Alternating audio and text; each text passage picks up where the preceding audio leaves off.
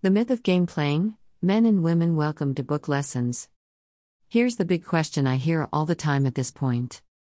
But, isn't this game playing? Manipulation? Do I have to be fake? Why can't I leave love to change? Doesn't this take all the romance and fun out of dating? Funny enough, it's usually women who say these things. Men are usually all too eager to hear about ways to take some control of this speeding wreck called dating and not give up all control to the woman. But, even after hearing these strategies, and seeing it as the truth, their inner voice starts to second guess them, and men start to ask the same questions. They're just scared that women will think of them as fake, manipulative, or insincere. At the core of this, they're really afraid of hurting women. Ultimately, men only wish they knew what to do when it comes to dating and women. So, why are women so hung up on the fear of dating strategies? First, women are emotionally attached to the fairy tale romance part of the process, and they thrive on the drama of dating. Women know on an intuitive level that they are more in command of the dating process since these strategies are already built into their psychology. They don't understand that they are already using strategies are already built into their psychology. They don't understand that they are already using strategies and tactics on men every day, whether as defenses or as a method to achieve control. Men, who are already expected to take on the brunt of the risks and initiation in dating, want some kind of game plan to work with. They're tired of making the same mistakes and wondering why women have all the power in the dating world. To answer the question, is this game playing? I offer you the following. As I said before, women are using strategies on you every step of the way. Men need the same kind of advantages.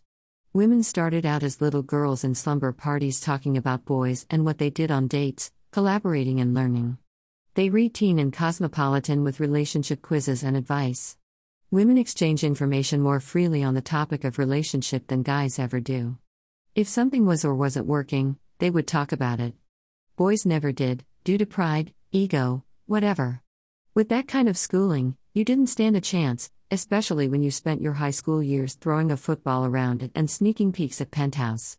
That is, you didn't stand a chance, until now.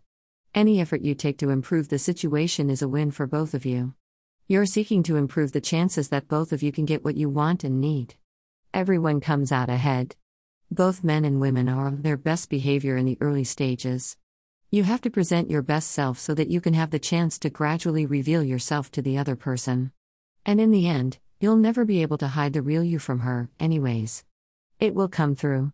Remember that the three S's self confidence, self discipline, and a sense of humor are behaviors. Exhibiting them may feel uncomfortable at times, but that does not make them fake or false to who you are. Only you can control the presentation of your personality. And it's up to you to present yourself in the best possible way so that she gets the right idea of who you are. Everybody uses psychological tactics and strategies every day, whether we're aware of them or not. The concepts I'm about to tell you about have been going on since the beginning of male female socialization. Nothing I show you will hurt or devalue women in any way.